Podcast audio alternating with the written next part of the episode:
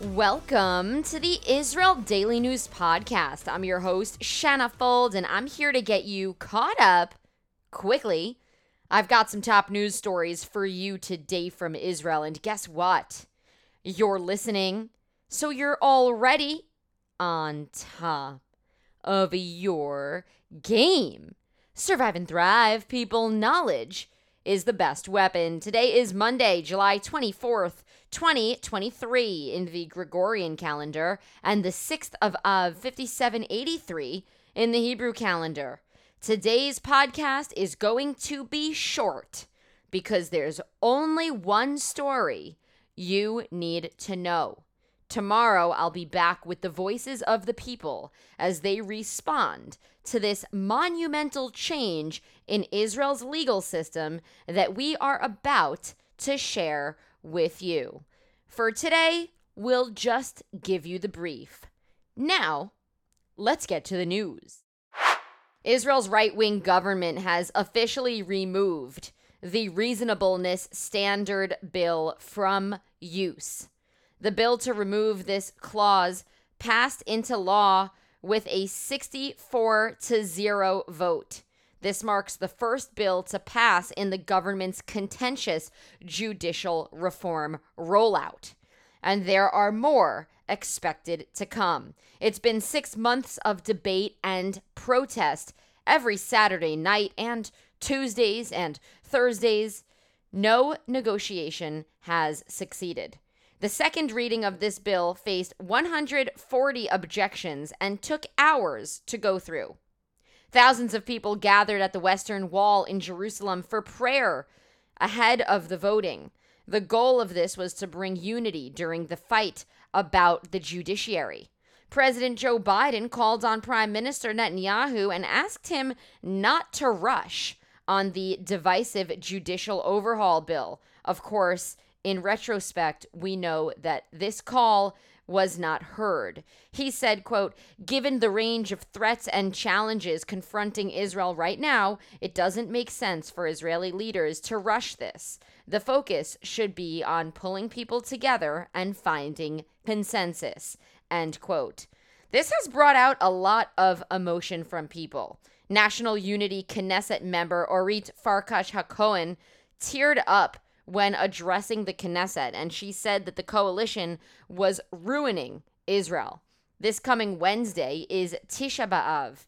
On Tisha B'Av, a Jewish commemoration, Jews mourn the destruction of two ancient holy temples that were due to fighting and intolerance among themselves, or at least that's why some people reason the people of Israel lost control over Jerusalem in the past. She warned that if this hatred continues, that we might destroy our third home, the modern state of Israel. In short, due to the fact that Israel does not have a constitution, judges here in the Holy Lands have been relying on something called reasonableness to make decisions about government rulings. For example, if a government begins construction of a playground, and then decides to abandon the project halfway through for some reason, a court could force the government to fulfill the project if they have evidence showing that not finishing the project would be a detriment. That's just one example that an expert gave me at one time. The government is removing the reasonableness clause from law, saying that the court should not be able to intervene in any of its final rulings. Supporters of this move say that the government is democratically elected by the people, and therefore the most democratic thing to do is allow them to rule without stop. Critics say that a good democracy has checks, and that without this clause, the government will move without any stops, and that that is not okay. Critics that we've interviewed here at the podcast say that this is just the beginning of the slow erosion of Israeli democracy. NGOs, including the Movement for Quality Government in Israel, or MQG, have already prepared petitions for the High Court of Justice in response to the passing of the Reasonableness Standard Bill. If accepted, it would be the first time the court hears arguments to abolish a matter of a basic law, as it is called in Israel. The petitioners argue that the law will damage the separation of powers, concentrating power in the hands of the government. The Association for Civil Rights in Israel also filed a preliminary petition expressing concerns about potential abuses of constitutional authority and the violation of constitutional norms, which could lead to the dismissal of officials without reason and hinder the protection of human rights groups of American Jews over in the United States are also speaking out about this virtually across the board. I want to thank all of you for your interest in Israeli affairs. Israeli politics are world politics. I also want to thank all of you who personally finance and fund the Israel Daily News podcast with monthly contributions. A big shout out goes to Anne Marie Finch who is now an official supporter of the Israel Daily News podcast. Anne Marie, we are so happy to have received your email telling us what a joy the Israel Daily News podcast is for you and in your life. And it is very exciting to have you with us in this journey. Thank you for sending a monthly contribution and a display of abundant support to the Israel Daily News podcast. If you are listening to the show and you would like to support us as well, head over to anchor.fm slash Israel Daily News so that you can send a monthly contribution as well. You can also support us by leaving us a review on Apple Podcasts. Two, you can share the show with a friend. And three, you can follow us on Facebook and Instagram at IsraelDaily.news as well as Shanna Fuld. My name has two N's in it and I'm very sensitive about that. You can also find us on Twitter at Israel Podcast. I'd love to share some personal news with my listeners here at the Israel Daily News Podcast. In the past year, I have been recovering from a terrible, terrible roommate situation that I experienced between 2021 and 2022. I'd like to let everyone know that instead of just tossing it under the rug, I took my matter to small claims court here in Israel. I brought a translator with me, a lawyer, and my accountant. We all went together as a team today, and I would like to share that we had a favorable settlement in which I am going to be getting money that was owed to me me. In addition to that, I am going to be getting some invoices and bills that I need for my tax purposes that were being withheld from me. I would also like to share that I'm going to be writing about my experience for the Jerusalem Post magazine in an effort to inspire a load of people who have heard just a taste of my story and shared with me that they too had small claims with contractors, with all sorts of people here in Israel that they wanted to take care of but did not know how or didn't have the energy or power to do something about it. I stand for all of us, especially the immigrant and international community. I stand for you. I stand with you.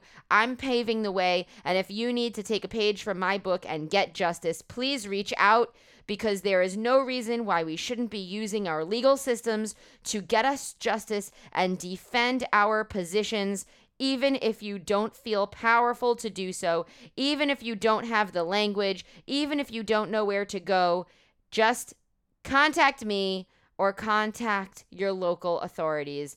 Don't let your issues go unsettled. I'm on top of the world today because of this, and I just wanted to share that with all of you. Thank you all for supporting me in my personal life and professional.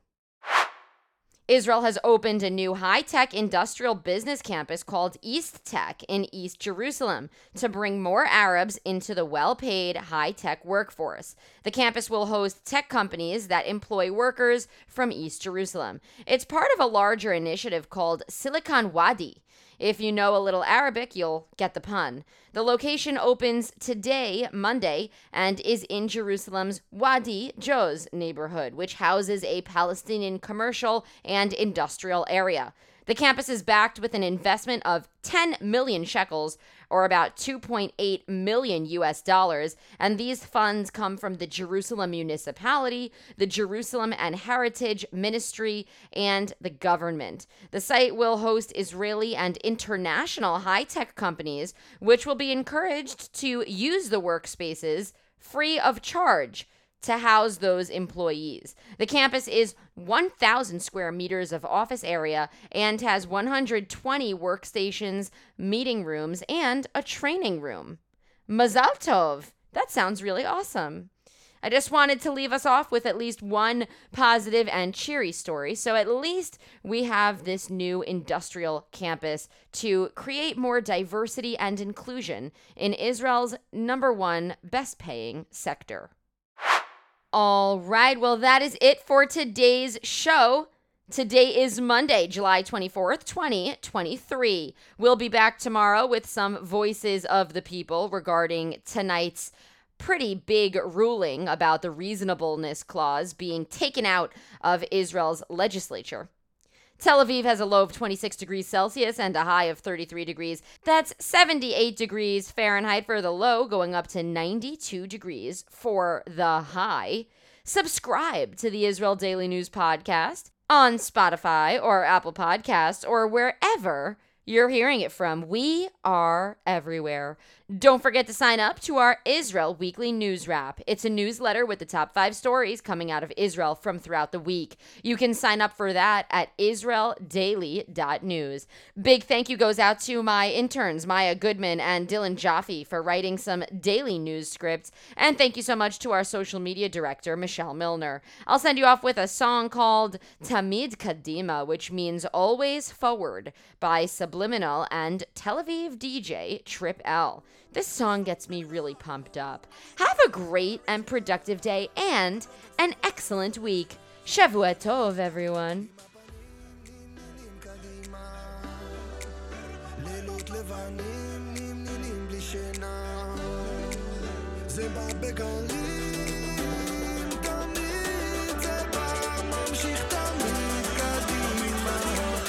קדימה לא נח, יאללה.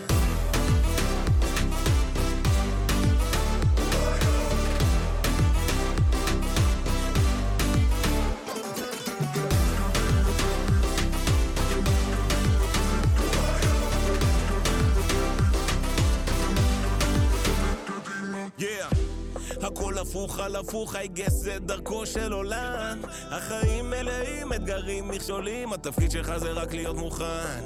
וכל החיים ראו בי פרסי טוניסאי שוורצך יהיה מובן. ובקליפ האחרון שנצבענו לשחור אז ביום אחד כולם ראו לבן. קם מוקדם על הבוקר ורץ מגיל שש אני רגע לשנץ. מאושר בחלקי וגאה בדרכי גם כן עם כל גופי מנופץ. לא שוכח את האושר ללבוש הראש, הכל בראש, הכל זה הכל בראש, ותמיד יש עוד צמרת.